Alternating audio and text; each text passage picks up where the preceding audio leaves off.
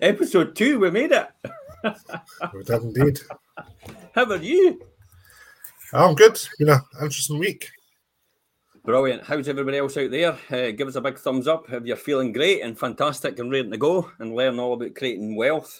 So tonight's show, we're going to be talking about, just put it in, right, for anybody that doesn't know, just to make sure everybody knows, if you're with us, give us a thumbs up in the comments. If you're not very sure about something, give us a smiley face. And that's all you need to do. So perfect. And you could ask questions as well while we go about certain subjects if you want that we're talking about. Now, so we're going to be talking about tonight, mindset is more than anything. This is about the mental mindset. A lot of people think that everything just happens to you as a recourse of you're lucky. Well, let's be honest, lucky or luck is labor under credit, knowledge. That's really what it stands for. That's what it comes down to. And James and I have actually discussed this previously, and James actually knows this, and I've known this for years and years, because I've done this for about 30 years now, is you have to develop the right mental mindset in order to make sure that you're prepared for wealth. That tends to be, James, why most people win the lottery, and a lot of people actually end up losing it. It used to happen years ago in the pools, eh? You know, people would win the pools or the Littlewood pools, and they'd win $1 million, and then the next year they would have nothing left because they never really had the mindset in order to make it in the first place, and obviously keep it as well. I think you're absolutely right with that, and you know, some people may think that mindset's all the nonsense and it's all a hippie type sort of wishful thinking, but no, there's a lot more to it than that, obviously. Well, look at it this way. Classic example is look at the 10 richest men, right? Warren Buffett, Jeff Bezos, Elon Musk, lots of other people as well included in there, but there are three of them. Now, they've both got two eyes, both got two arms, two legs. They can walk, they can talk. So what differentiates them from us? Because we're literally the same physique as them. So what would make the difference? And it is literally here. It is how you think about things and how you develop things. It doesn't just happen to you. It's you're developed your mind to a point of readiness. So you're ready for the opportunity when it meets you at that particular point in time. You get what you expect. As a classic example, isn't it? Absolutely. And yeah, I think, well, you know, people might say that you're lucky or you're a victim of circumstance or whatever. I think to a certain extent you have to create your own luck. Look at this as a classic example when you said that right now. You're lucky, okay? Everybody used to tell me I was lucky. I got in this 30 years ago, yet you're having luck, as it so happened, now. And how long have you been going? Was this year 3, year 4 maybe? Yeah, exactly. Yep. So you're having luck. And we talked about it last week where you've almost replaced the average income.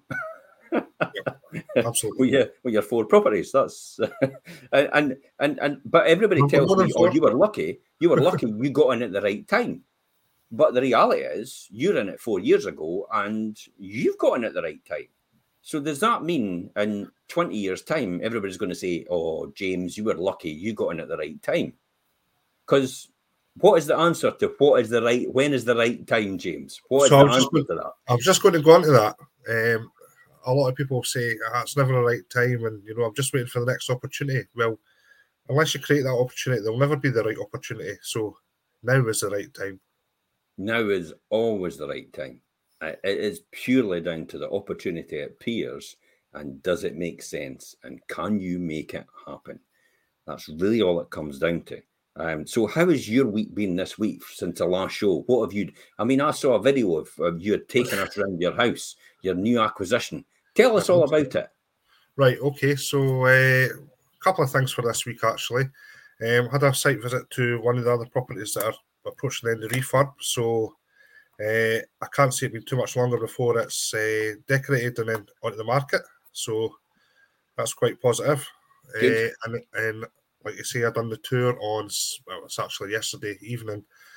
Couldn't do it on Friday when we got the keys, but had a tour around our property at Bottom Woodside in Glenrothes. Yeah. 2-bedroomed end terrace property, lots of scope for improvement, and with improvement also comes the refinancing opportunities out the other side. Yeah.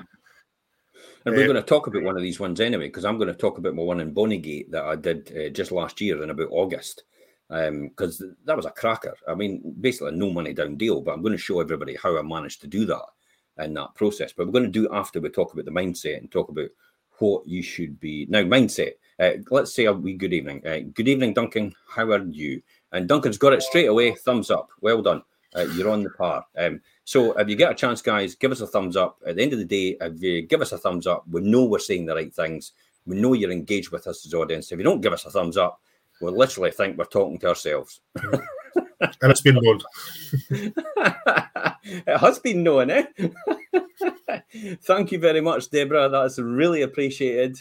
Thank you very much, Tony. That's really appreciated as well for doing that. I really appreciate your thumbs up.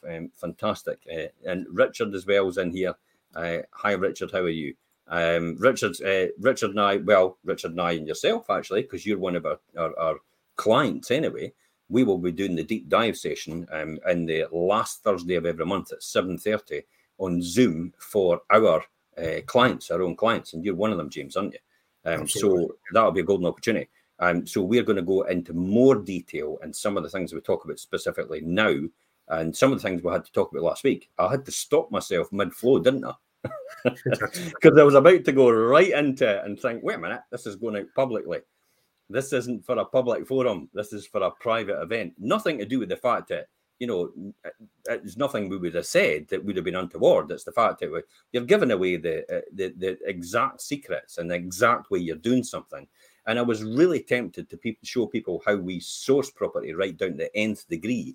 And then I thought, no, I shouldn't be doing that because, you know, effectively people are paying thousands and thousands of pounds to so-called gurus in order to get them to show them that method as well. We'll give away some of it for nothing. Absolutely fantastic. And we'll talk about it in this show. But there is occasions where we'll have to curtail ourselves a bit from giving away too much, but that's reserved for a client. So if you're a client of ours, we're more than happy to discuss everything with you. We're more than happy to tell you everything possible in order to increase your wealth as a result of that. Can I just chuck in a quick caveat to that, Jim? Yeah. These sessions and future sessions, we're not about the hard sell. We're not trying to sell your course at many thousands of pounds or get you into the back of your room and give us your life savings or whatever. There's nothing like that at all. It's just that we do go into a bit more detail on the Thursday sessions. Yeah, and I think for me personally, the reason I'm doing this is more of an aspirational thing. My intention is to actually increase our business as a result of this, and hopefully people will come on board with us, and that will effectively allow me to give even more to local causes and charity. That's the only reason I'm back here doing this, or I'll be sitting on a beach drinking pina coladas. Not that I like pina coladas, but it sounds nice. I just imagine the wee brolly and the nice cool breeze coming in from the ocean and just taking the edge off the 30 degrees heat and the sun while you're sitting topping up your tan. Isn't that a great way to feel?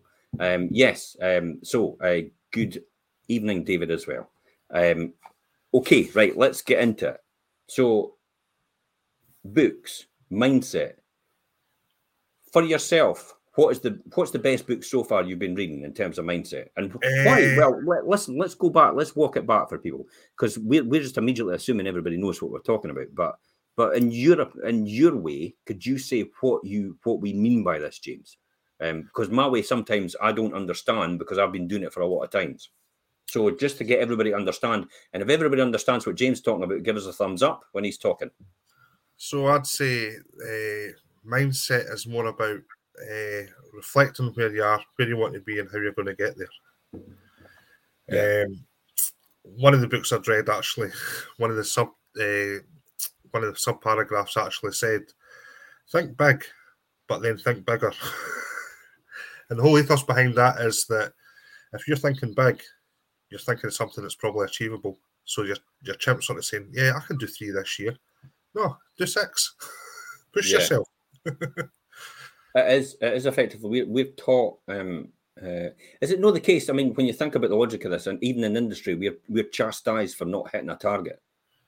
And I think what happens is we are almost programmed as humans after that and everything that's done, like, for example, for school, education and your workplace and everything like that, you're chastised for not hitting a target, when in actual fact, the wealthy people actually really probably don't hit their targets, because their targets are so immense and so massive that never ever hit them. But I tell you what, they get close to them. But they don't do like what we do, or like what we've done before, is they don't chastise ourselves. We don't beat ourselves up about it. We'll actually reflect back to where we were. And I come back to saying, you know, when I started last year, it was like, I'm just going to go for 8 properties. Mm-hmm. And then I thought to myself, whoa, wait a minute, what are you thinking?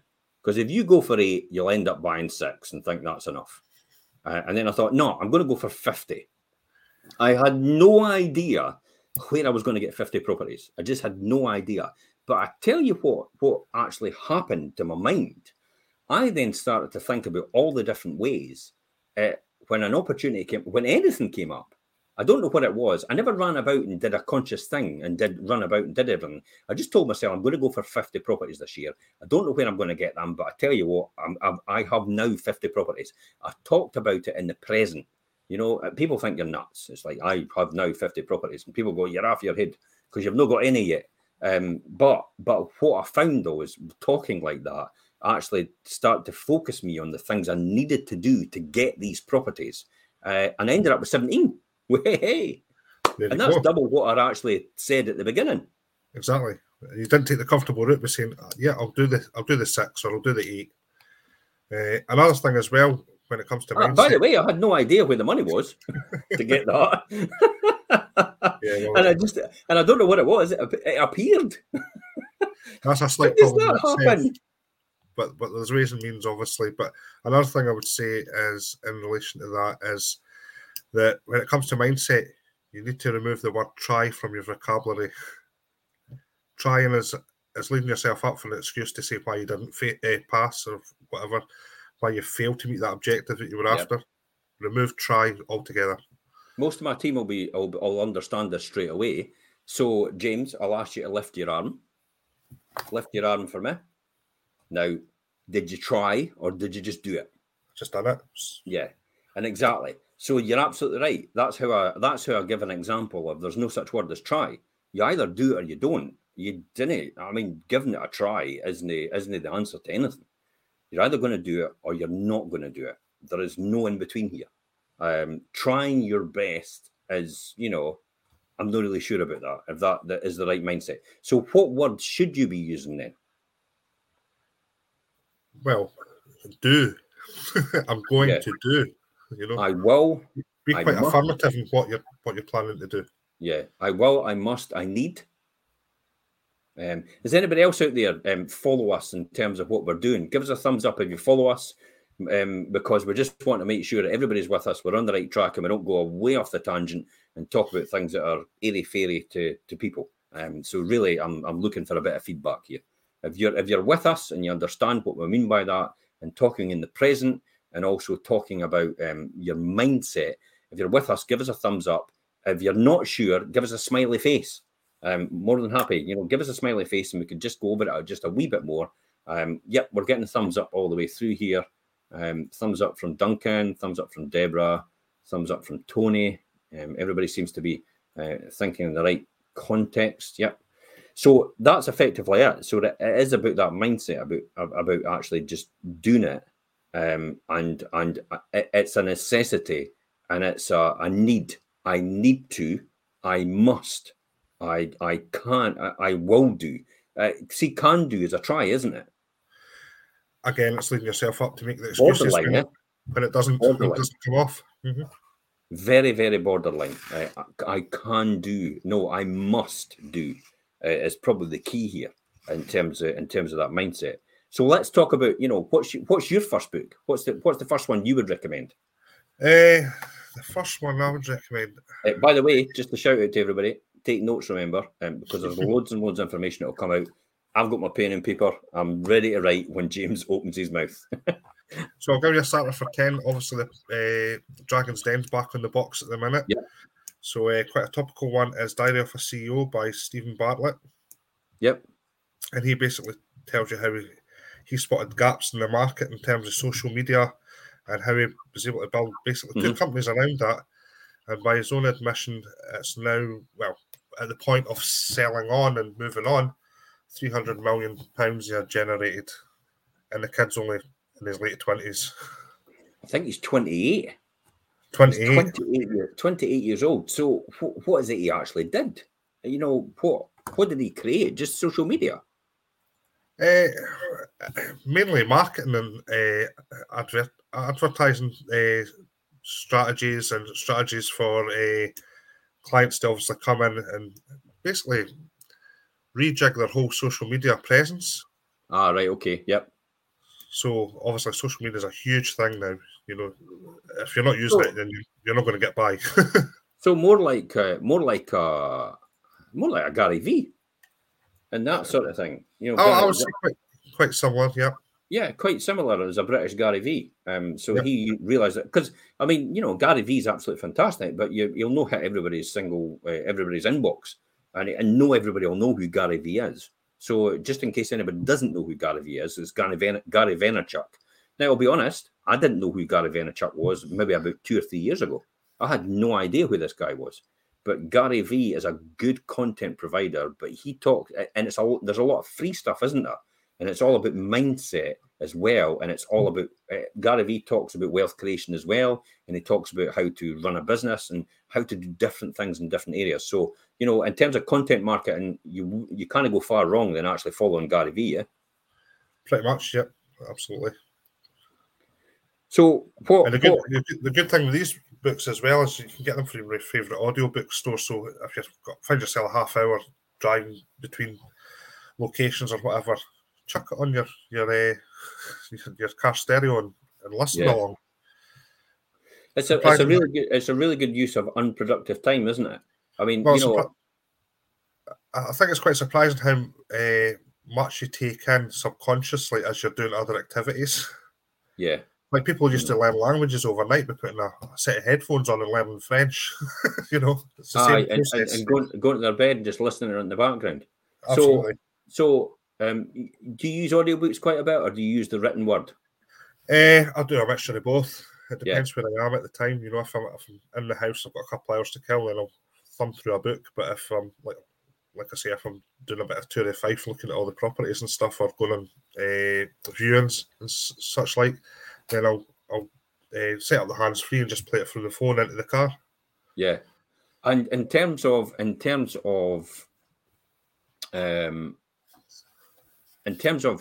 your books itself, I mean, what are you reading just now? How often do you use a number of books, or are you listening to a number of books, or are you on a number of books, or do you just concentrate on one at a time? You know, what do you do? So I try and concentrate on one at a time because, part of my day job involves quite a lot of analysis and stuff like that. And if I try and concentrate on too many things at once, then it's like the old jack of all trades, master of none, and don't take anything in. So I try and do sort of one at a time. Whether it be an audiobook for the driving around or even while I'm working sometimes, and also thumbing through a book. Yeah. So for myself personally, I tend to have maybe 2 or 3 on the go, but that's because some of them I've actually read already, but I'm revisiting them. Probably classic example the now is one I've got with me is Feel the Fear and Do It Anyway. So Dr. Susan Jeffers. Now I actually did a it's on the web actually, a playlist on our YouTube channel, Fife Properties YouTube channel, and it was I think it was in lockdown. I actually did the whole book from start to finish, and it was every single day. It was based on Feel the Fear and Do It Anyway, and actually using examples in my life to come into this. But this is a fantastic book to get started with for anybody that's fearful about getting started in property. It will get you into action in some shape or form. It is available in audiobook, so you can have it in audiobook as well. But as I said, you know, I tend sometimes just to like the written word. There's a lot of spaces all the way through where you'll maybe see there where I've put a lot of marker pen on here. See in there? So I just put, I carry a highlighter with me every single time. So highlighter with me every single time. And when there's bits I think it's really good in terms of start and finish, I highlight them, see that there? And then I go into charts, and then I can go back. I also have a habit down the bottom of just crossing over the bottom page. just like that. Not the top, because that's usually my where I am, but this is actually just to reread again, and actually just maybe writing in the margins as well some notes. Now, that's purposely because I go back and read it. Now, when you think about the logic of this, look at this, £9, $8.99 for this book. And I've read it probably about 5 or 6 times back to front. So when you think about how much money's worth I've had out of this, this has actually made me an absolute fortune, this $8.99 book. And just while you're on that, Jim, although you've read it many times, I bet there's something new every time you go into it. It is. Do you know what it's like? It's and if anybody can understand this analogy, I'd love a thumbs up for this if you understand this. Why do we watch a film time and time again? Because I think it's different every time, and you get something new out of it every time. That's why I watch a film every time. I must have watched Back to the Future about 50 odd times, and yet I still see something new in it now, and it still comes across in a different way. So if anybody resonates with that, I'd love to have a thumbs up. Or maybe it's just me being a wee bit OCD or something, or a wee bit wonky up here. So I've never read that book, Jim, but I guess it's kind of similar to Chimp Paradox. So the whole thing about Chimp Paradox is, yeah. So what is Chimp Paradox? So Chimp Paradox is this little bit in your brain that tries to keep you safe. So anything that seems a bit outside your comfort zone, whether it be public speaking or, doing a bungee jump or something of that sort of nature, the little thing rings in your head saying, you don't want to do that. You don't want to do that. You're not doing that. Fight response. Yeah, I'm doing it. Okay, mandates. So yeah, that's kind of the premise of the Chimp Paradox. You've got this little chimp sitting on your shoulder telling you not to do stuff because it feels safe. And that's what it's designed to do. Yeah, and it's a protectionist thing. But what you have to what everybody has to understand out there, this is a protectionist thing inbuilt into your system. Basically, goes back to caveman days or cavewoman or cave person days, if you want to be like that. Neanderthal days, mind you. There's some about still just now. Anyway, sorry, had to get that in. It goes back to these days, and it is actually there to protect you from effectively getting hurt. But what that mechanism doesn't realise is it's very rare we'll actually get hurt nowadays. So it goes back to the old thing about, you were sitting in the bush and you heard a crack from a twig, and then all of a sudden your best mate got gobbled up by the T-Rex. So the next time you're sitting in the bush, you hear the crack of a twig and you think, wait a minute, that's happened before. And then you run for the hills, and that's the flight or fight response, because you're programmed into thinking that's what's going to happen next. So we are programmed in our minds to think there's a pattern of behaviour, and if that same pattern of behaviour happens again and again and again, we'll keep getting the same result. But the reality is, what it doesn't take into account is the external factors that will influence that. And therefore, that might not happen again. And the probability of it happening is very, very rare. So that's the flight or fight response. And that tends to be what she talks about in here, Dr. Susan Jeffers. So I actually think it's a fantastic book. So big recommendation from me, absolutely. One of the first ones I read almost 30 years ago, I was recommended it by people that were way more successful than me. They were retired. I mean, I remember the guy actually recommended it. He was called Bernie, and he was 25 years old, and he was retired, financially free. And I'm like, what? You're 25? I'm older than you. Mind you, 30 years ago. Yeah, I was about the same age. He was retired, and I was still working as an accountant at that time. So it goes over, what are you afraid of and why? Can you make it go away? From pain to power. Pollyanna rides again. That's a classic chapter. When they don't want you to grow. Now, guess who they is?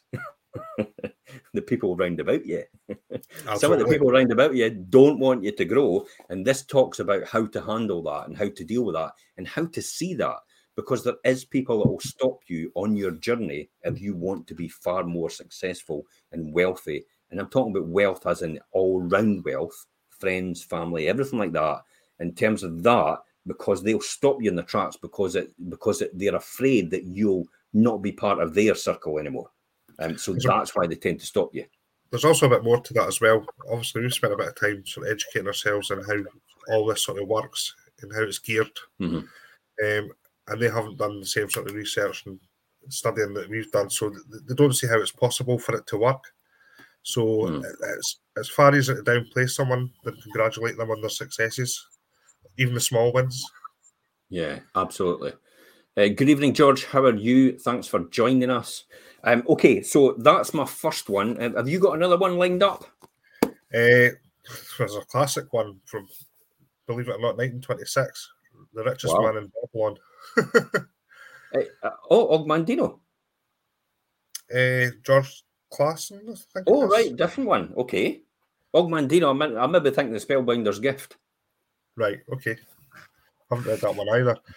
Again, it talks about kind of sort of differentiating between working for something as opposed to, becoming wealthy, in effect. Do you know what? The Richest Man in Babylon was actually the one I was told to read years and years ago, and I've still never got around to reading it. Like I said, it's an old book, the principles are the same. Literally, it was the one at the same time as Feel the Fear. It was the same people, Richest Man in Babylon. It was the Spellbinder's Gift I read instead, but there was loads of others. There was The Magic of Thinking Big as well, was a great one. And at that time, Think and Grow Rich was the one I was introduced to all these years ago. That'll blow your mind. Think and Grow Rich, you'll never sleep right again. once you've read that book and you understand the value of compounding, you'll never sleep again. Well, there's another one that's quite similar, and you're going to laugh at the title, but it's called The Power of Broke. Yeah. What do we mean by that? Well, the sort of subtext of the book and its content on the synopsis on the back is, how empty pockets, a tight budget, and a hunger for success can become your greatest advantage. Mm-hmm. So if you're always hungry, you're always going to be looking for an extra opportunity. I talked about this in probably a couple of weeks ago about that, The Power of Broke, and the fact that, and it's absolutely true. Keep yourself hungry all the time. I mean, no matter how much wealth you've got, never get to a point where you become complacent, because you'll never ever do anything else. You have to stay in that sort of broke mentality and actually drive yourself forward and motivate yourself.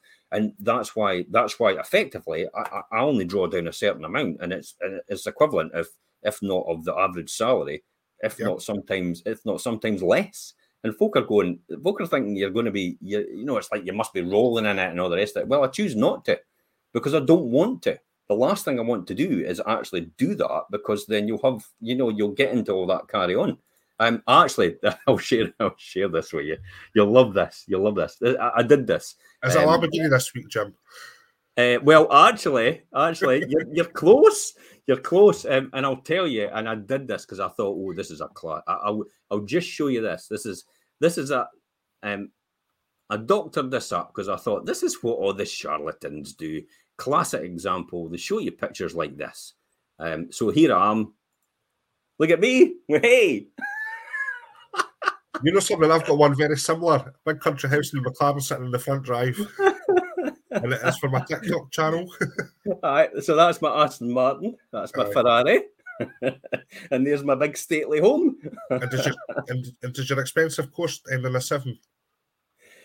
Well, it could have been, but the thing is, it's like I couldn't get any more in that picture. But that's effectively what you see sometimes on some social media channels, don't you? Absolutely. Yeah. That's how people draw you in. I mean, I could to be honest, I could probably easily afford that, actually. But the reality is a lot of people actually show that, and effectively that's usually least. What they do is they hire it for the day for a filming location. Yeah. And then... chucking a couple of higher sports cars out of this, like a prestige club. Yeah. Hire a couple of them, stand in front of a country house, babble a lot of nonsense about, if you join my course in 90 days, you'll be a millionaire. My course ends in £9,997. That sort of stuff. Yeah. But it's drivel and it's nonsense. And there's one guy very recently, he was pulling in a lot of investor finance by using this trick on Facebook. He's now bankrupt. His influencer/model girlfriend has now left him. He's left a house in... that's Glenn Armstrong. Whoops. Oh, well, I'll name him. I never said that. I'll name him at the end of the day. I've got no qualms about that. I mean, I was told 3 times. Absolutely. This is the 3rd time. And it's like, and that's the one, the classic, the green screen or the rest of it in the background, because people actually saw him with the green screen. So that's why you have to be wary. And that's why I tell everybody to make sure you do your due diligence.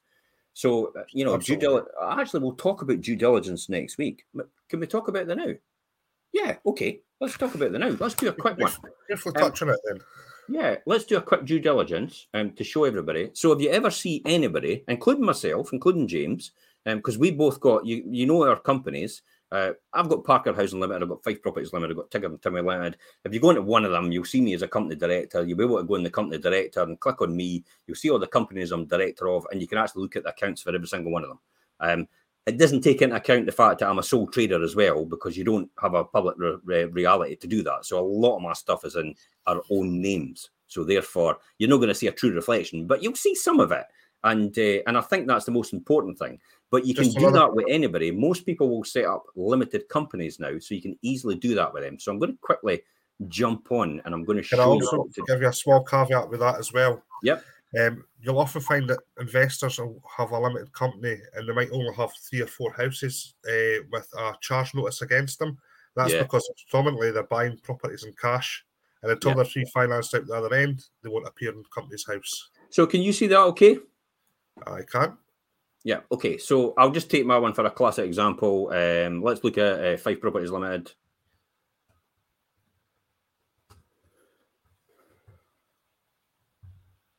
Better click on that because I got the spelling wrong. There it is there. So see here, you see that find and update company information service.gov.uk, company overview for Fife Properties Limited. Click on that. It's their company's house we're in right now. You can search for another company up here. You can search for an officer of the company up here. But basically, if you find the person's company, here it is here. You can see that there, registered address. It was founded in 2006, incorporated in 2006, our company. History. So you've got into here. You can do the accounts. You can download the accounts. You can see who the owners are. And then you can see the people, our company directors. So you can click on there. So you've got 5 officers. So if you click on my name, then you can see the companies that I'm directors of previously. Okay. So does that make sense? Yeah. Companies house beta is another way to get it as well. Yeah.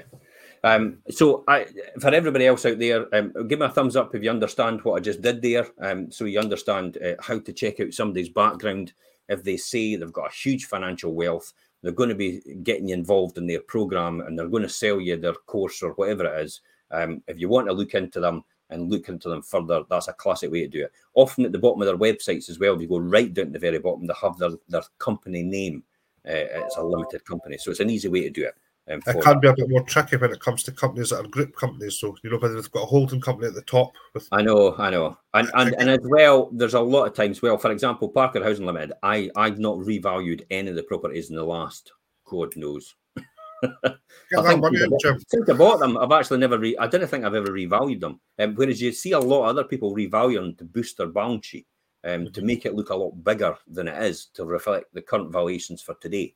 So a lot of my stuff was obviously bought years and years ago, so that's probably why it's that. But the new accounts will show the new acquisitions I've brought out as well. So that's another one. You'll see a lot of boosted balance sheets, and it's got a revaluation reserve in it. So in actual fact, okay, they're worth that in today's terms, but it could just drop like that with a crash in the market, because the revaluation reserve is based on the value of their houses. Anyway, let's talk about book recommendations. Let's get back onto that. So Feel the Fear. You had one there, you were saying. You were talking about The Richest Man in Babylon, The Power of Broke. Any other ones? There's one called Mind Over Money. Okay. Did you like it? Yeah, it was pretty good. It was like similar to last week's show. It was it helps you sort of differentiate the difference between income and wealth, and how to build wealth. Okay, a good thing I learned today actually was it was actually one of the most successful estate agents in Australia, and I was watching them, and one of the most successful trainers, and he actually said, everything you do, you should think to yourself, does that actually help me further my goals? And if it does actually help you further or what you're meant to be trying to achieve, you shouldn't be doing it. So think about that in the future for anybody that's out there is thinking about, you know, I'm going to do this and I'm going to do that. Is it going to actually take you any further forward to your goals? If it's not, then don't waste your time on it. It shouldn't be relevant because we like to be busy fools sometimes, you know, me included. You know, I'm like that. You get engrossed in things that, like, I tell you what, I'm going to do tons of viewings to keep myself occupied because I'm really busy. But the reality, you're doing viewings on properties that you're never going to get, but you just feel busy because you're doing something. Well, just don't. Concentrate your time on something more important. And that leads me on to something about investors as well, Jim. Mm-hmm. I quite often see on Facebook how people have got like 14 viewings arranged in a day. Now, their pockets aren't deep enough to buy 14 houses, but if they're putting offers on a lot of these houses, ultimately, sales can collapse, chains can collapse, and it's a zero-sum game because you're just going to start peeing off estate agents. Yeah. And it's a people business. You have to keep sweet with estate agents and so on, you know. Do you? Well, just be mindful of that. No, I don't know. What deals can you sign? I don't think. I just make them an offer and that's the end of it. Right, that's it. Well, that's what you're getting. Take it or leave it. Well, exactly. I'll tell you one of the top tips I've learned over the years, and I will tell people this one. Make the offer you want to make and don't do it as a negotiation. At the end of the day, that's your offer. Take it or leave it. I'm out after that. I'm no caring if you're trying to push me up. That's where my numbers work. That's what I'm offering. I'm done. And the reason I used to do that is because when you phoned estate agents back after that, they knew fine when they went to their seller that that's him done at that level. He'll never pay any more.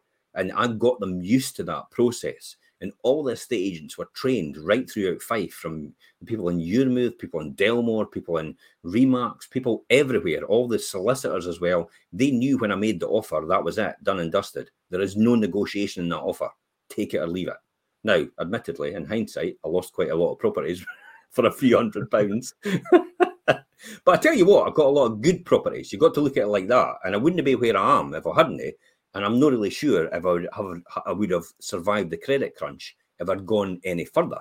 So when you think about the logic of that, I was actually maybe quite fortunate to actually stick to that mantra. And I have that today. That's it. That's my number. That's where it works. Other than that, I'm out. So I do that every single time. So just a top tip for everybody. If that's what you're going to do, if you're wanting to make sure that people know you're not negotiable, you have to stick to your guns. As soon as you give way, you've had it.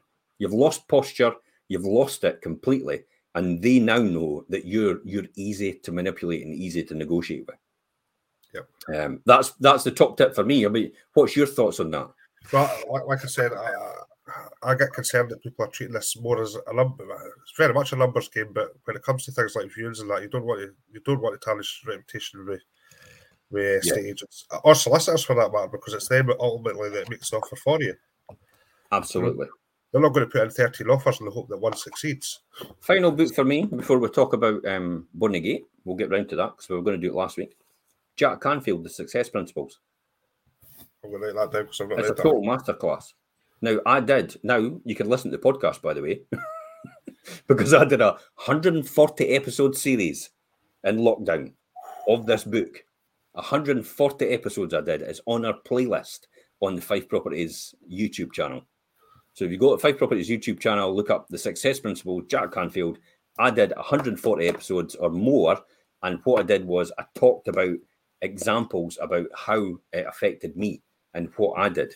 Now, the classic one in there is a brilliant chapter in 18. Now, that was episode 62 because I've actually got it written there.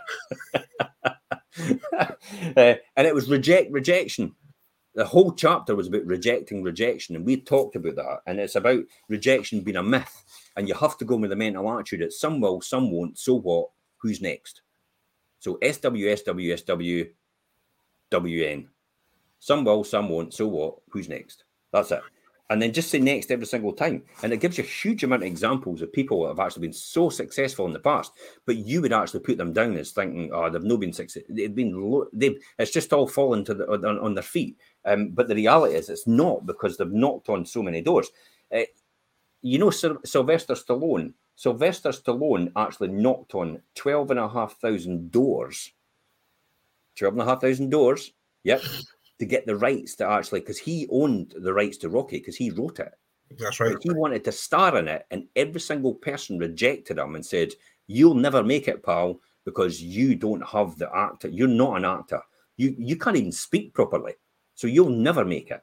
And he got a wee studio to agree to him after 12,500 doors he knocked on to agree to him, not to pay him, but actually to give him a share of the rights in the film when he made it. And he would get involved and he would be the actor, the main lead in it as well. So there's a huge amount of famous rejections here. Anne Frank actually goes to say the girl doesn't, it seems to me, have a special perception of feeling for which would lift the book above the curiosity level. And that's what a critic wrote about Anne Frank's diary. There you go then, eh? A rejection slip. And it's here today and it's still read in most schools as a result of that on the curriculum.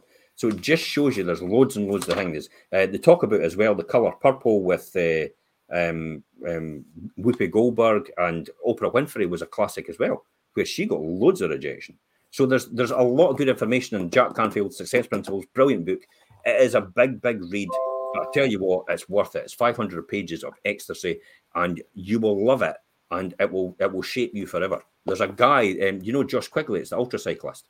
Well, Josh actually puts it down to this book. This is what changed him forever and took this boy from basically driving into a brick wall at 75 miles an hour to kill himself to being to a Guinness World Record holder last year on his bike. First man, the only person to cycle the longest distance continuously for a 7-day period. So that's a fantastic book, I would say. Let's show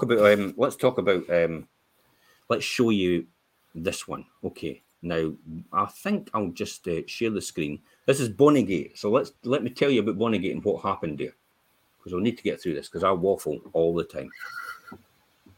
As you'll know, why are you laughing? We make allowances. So let me get this up. Bonnygate, there's the pre-renovation before. Let me just flick that down and get that down to the screen. Get that in here. I wonder if that's going to fit. Right, let's see if you can see this. Give me 2 seconds. I'm just going to share this on the screen. Everybody else, give us a big thumbs up. You're still with us, please. We'd love to hear from you if we're on the right track, and we'll show you this one. I can't hear any snoring yet, so we're good. You see this okay? I do. So this is... I could put it to that, because really that's all it is. This is Bonnygate. Now, I'll tell you what happened with Bonnygate. I actually got this. I saw this on a website through an estate agent for £60,000. It was a one-bedroom upper flat in Bonnygate and Cupar. Now, it was last year.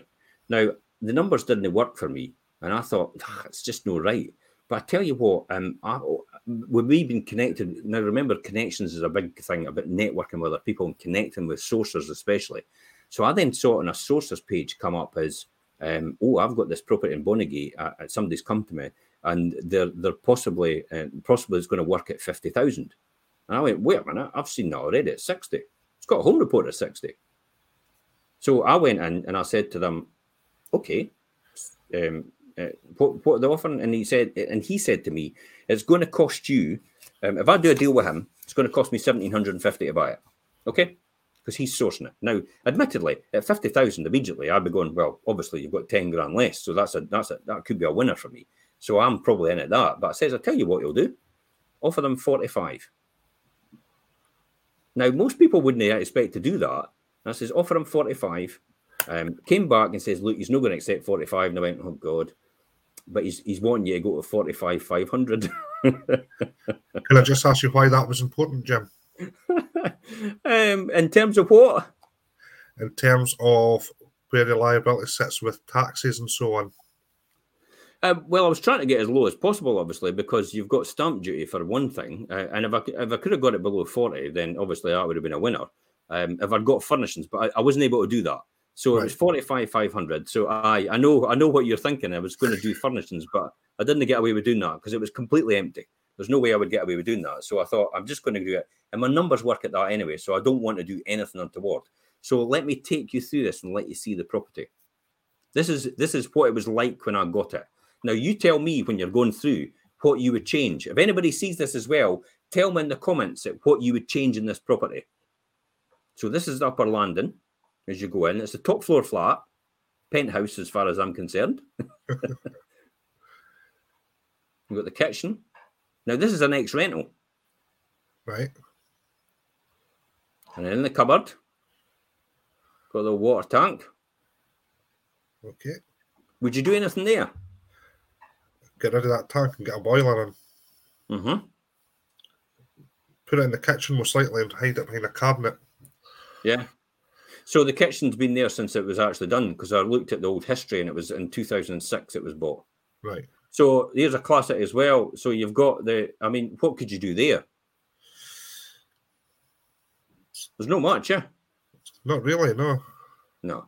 So I identified straight away. I thought I could put shelves in there, make use of that space. Absolutely. So if anything, put shelves on there and put a door on here. Because everything else looked fine. And possibly change it and decorate it a bit. But my sorcerer did all this for me. Sink in the toilet's nice, by the way. They're still white sweet, so that's fine. Mm-hmm. Nice neutral. Plenty of cupboard space in here. And this is the lounge.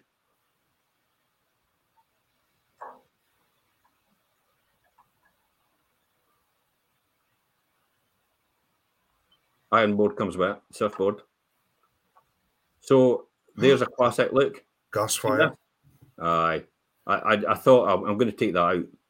Going to take that out because I didn't see the purpose of it because you've got all that heat rising as well. You've got one radiator in there. You've got the sun on it all the time. You've literally got hardly any windows in it. There's a good amount of light coming in, but if you keep proper white bulbs in, daylight bulbs, it'll look nice and bright anyway. So I thought I'll get rid of the fire as well. And then you've got this, that. So the one thing I didn't like about this, and it'll pull back. I'll just pop back to there. There. See the window? That was because of the fire. So because it had that fire, you have to put that. See the vent? Aye. And I can't stand them because they just blow a draft. So I immediately that window's got to come out, or that wee pane. Now, this is a conservation area, so you can't change this. And it would cost a huge amount of expense to change that window. But the window was in good nick. And I just thought, I'm going to take that pane out and get a sealed pane in because I'm going to change the boiler anyway. Right. Nice and central location. Absolutely, because you've just got the train station just a wee bit further up. And there's plenty of buses. It ticks all the boxes. Double radiator there as well, so nice, good amount of heat. You've not got a huge ceiling as well, so the heat's going to be reflected and circulated back round from that. The way that some heat was downstairs as well, won't you? Yeah, and then you've got double cupboards here again. Look at that amount of space that's in here. That's another room. Yeah, didn't get me thinking. You've got yourself an HMO there. But that's a good-sized double bedroom. Oh, aye, absolutely. So good-sized double bedroom. And that was kind of it. So I decided out of that, just finish off here, and then back out into the landing, which was a nice spiral staircase going down there. I decided out of that, kitchen, tidy up the shower room, changed the heating system. There was one of the Velux windows wasn't great. It wasn't opening properly. And then decorating carpet throughout. And then get proper electrics because the electrics was up to date because it was a tenanted property previously. But I felt that I had to get it redone because legislation's changed a bit in terms of that. So let's just take that off the now and I'll show you the finished result. And then we'll talk about what it achieved. Just jump onto there. Completion. Here we go. So we've got our esteemed star here, Mr. Cook, coming to see us this time because he went round and did that. Because I got Richard to look over it as well just to make sure the numbers were right before I started. So Richard took us round. And I'll just mute him. Sorry, Richard, but we just want to talk about it. So Richard's taking me around. Richard, actually, this is the pre-portal launch as well for Richard.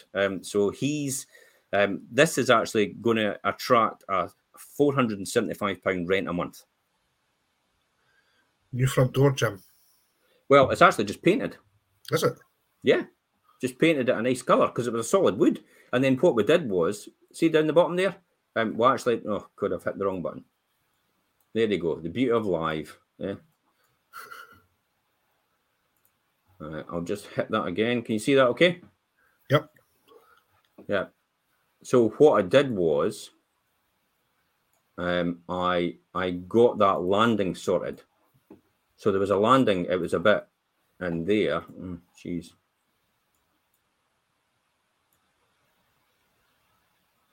See that bit landing there? Yeah. I got tiles down there because it was just solid stone. Right. So in the front door, all nicely decorated. I'll let it run.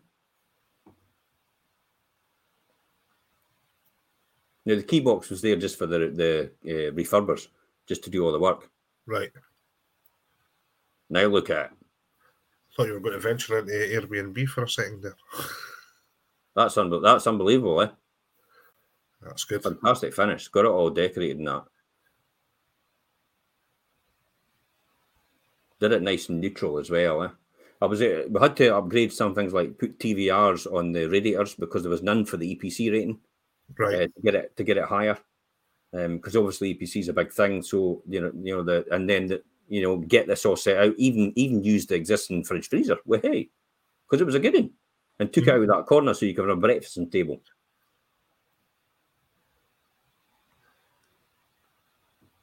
That's good. Yeah, good finisher. I've got the very same cupboards actually for the refurb that's ongoing at the moment. Well, this is out of Hodgman Columns. It uses LPG and R or whatever it is. It's no Howdens. It's Magnet. This is a Magnet kitchen. Aye. So splashbacks, worktops, soft close mechanisms on the drawers and everything. Got that for a really good price. Brand new boiler as well. Got it replumbed all the way around.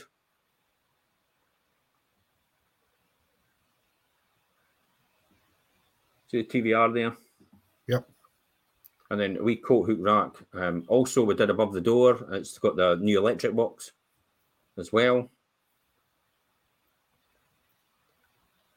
Smoke detectors as well. So we've got new ones in, even though that was in a fan put in the kitchen, because that was just to make it. And then there you go. See the shower room?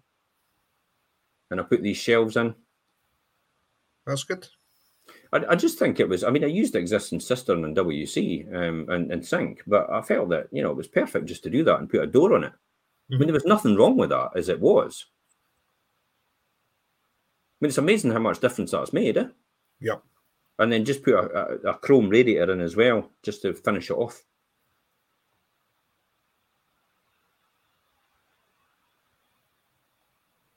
That's been a good purchase, by the looks of it. Yeah. And then painted everything white, because obviously that looks really dated with the old wood board. Put a double radiator in there. Felt that was necessary.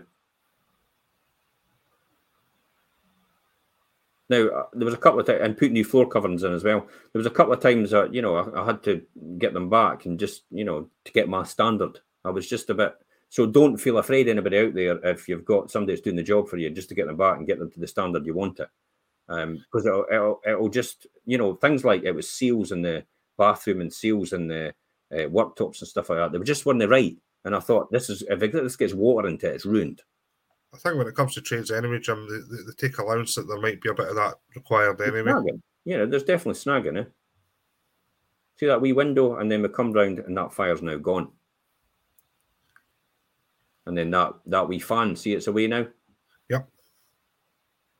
So really good space, eh? Yes, indeed. I'm waiting for the end value now. Well, right, let's close that down now. Sorry, Richard. Bye-bye for now. Okay, let's talk about end value then. So end value. Let me talk about the numbers. Let's show you the numbers. no bother about this going over, actually, because we had a wee bit of the start, so we can actually trim it. Return on investment revised.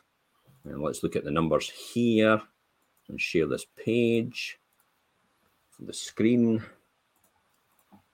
Jump onto the spreadsheet. See that okay? Yep. Now, you might not see all the page here because I'll have to make it so it fits. See that okay? Yep. That should work. Yep. Now, is that legible? Yep. See these numbers? Now, to be honest, I could have just bought this for the 45,500, okay? And that would have been the total purchase price. The stamp duty would have been 4%. The deposit would have been, 25%. And the mortgage rate would have been about 3%. And that would have given me, I don't think it would have given me 475 though. I don't think I would have got that. Now, I got a tenant that gave me 475. Well, Fife Properties got a tenant. Fife Properties got a tenant that gave me 475 up front for 12 months because it was a student from St Andrews University. And his mum was a guarantor as well. So 12 months up front, just like that. 475 a month. So no brainer, eh? Absolutely. And so ideally, I mean, if it was in its state it was in, you probably would have been lucky to get 400, to be honest, where it was. So in that position, you could see where the numbers were. The legals were all in, were 734. And then you probably would have had to do a wee bit of work on maybe £1,000 worth of work done on the EICR and that. So probably that's what it would have been. 2,300 net profit. After 30% overheads and after the mortgage is paid, interest only, a 15.6% net return and 156%. But that's all it would have been worth, really, because it was just in that state it was in before. So I actually got, I actually put £60 for gas there, 120 for EICR, a clean for 67 quid. The upgrade was, labour was... Our materials were 5,553, labour was 4,615. All in all, it was 10,415 to actually do that work in its totality. I didn't do any of the work, never got involved because I got somebody else to project manage it for 1,800 quid. So all in, it was just shy of £14,000 for the whole lot, and I never did a thing. Very good. What do you think about end result? I'm not familiar with Cooper. Cooper's not my goal mine area. I've got 62,000 in so far. That's buying it, all the legal work, everybody else doing it for me. I basically looked at it on a website, got Richard to go around. I did nothing else. And that's 62 grand so far. So final valuation, 85 grand. 63,750 out. Happy days. What's that? Sorry, infinite return. And then you've got a fantastic property and you've got a tenant for 12 months at least. So when you look at these numbers and you look at how that's going, I mean, that's kind of a no-brainer, isn't it? Absolutely. And effectively, if you'd bought it and you'd actually put the deposit down and you'd had to put that down and you'd had to buy it for 85,000, it effectively would have been that return in terms of, now, that's still no bad, £2,000. But the reality is, it's an infinite return because I've got no money in it at all. So this is infinite completely. And plus the fact that will double in value every 15 to 20 years, effectively. Now, property I was actually looking in Fife has actually gone up 250% over the last 20 years. Over the UK, it's gone up 200% over the whole of the UK. So and that's in the last 20 years. So when you look at the logic of that, it will still keep going like that from years to come. And that's it. That's effectively how it worked for me. Great deal, brilliant opportunity, and I think we could end on that. Really, that's a result in itself. Another one ticked off. What did we learn by that then? It's just for me, it's the waiting game. It is actually picking the moments and actually choosing the right times. It's not jumping in with both feet on everything, a single thing you can get. There are so many people I speak to out there, investors, that immediately come on to me and say, I've got to buy some, I've got to buy some. It's almost like money's burning a hole in their pocket. And it's like, no, if the numbers don't make sense, for God's sake, don't just run and buy it for the sake of it. It makes no sense at all. And in fact, and look, you know, I'm quite fortunate because a lot of people come to me. You're probably quite fortunate as well. A lot of people come to you as well, because we get things often before they even get to a market, or before even anyway, or sometimes nobody even considers putting on the market. They just come straight to us as a result of that. And therefore, we have that golden opportunity because we've built up that network. So, you know, often I've said to people, well, why do you not just joint venture? Why do you not just joint venture with me? Or you would probably, I think you've said the same thing to other people as well, and joint venture with you. And then, you know, you'll be guaranteed success because I'm guaranteed success anyway, because I'll make damn sure it works. Because if it doesn't work, I'll lose as well. So, and joint venture is what? Joint venture is really a hands-off approach, isn't it? For the investor anyway. Well, it can be. The other thing as well is you can get, this might blow the mind of some people listening, but you can also get investors that'll absolutely underwrite absolutely everything in exchange for a return that's much better than the bank.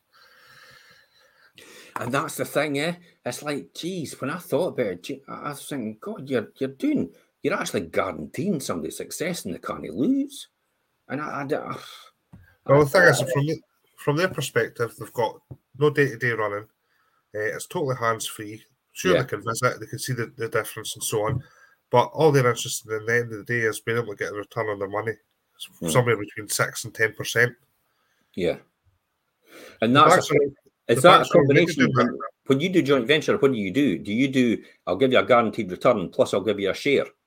Well, there's a number of ways you can do it. So, you know, if it's other investors, you can do a one-in, one-out. So can we talk about that next week then? Aye. Yeah, let's talk about joint venture next week, how that works. There's a number of ways it can be done, like I say. Yeah. And it doesn't even necessarily need to be a joint venture. It could be, like I say, an angel investor underwriting the whole lot, basically. And perfect. Okay, and on that note, guys, if everybody can just give me a big thumbs up to say that they followed the show and they understood the show completely. I understood it completely. But you can give us a thumbs up in the comment to say you understood everything. It all came across clear. If you've got any other questions after this, please feel free to message us direct. We're more than happy to take your questions later on. This is not an end thing. So we will be doing same again next Monday at 6:30. We will be talking about joint venture and how that works. Because for some people, it's like, I didn't want to learn it.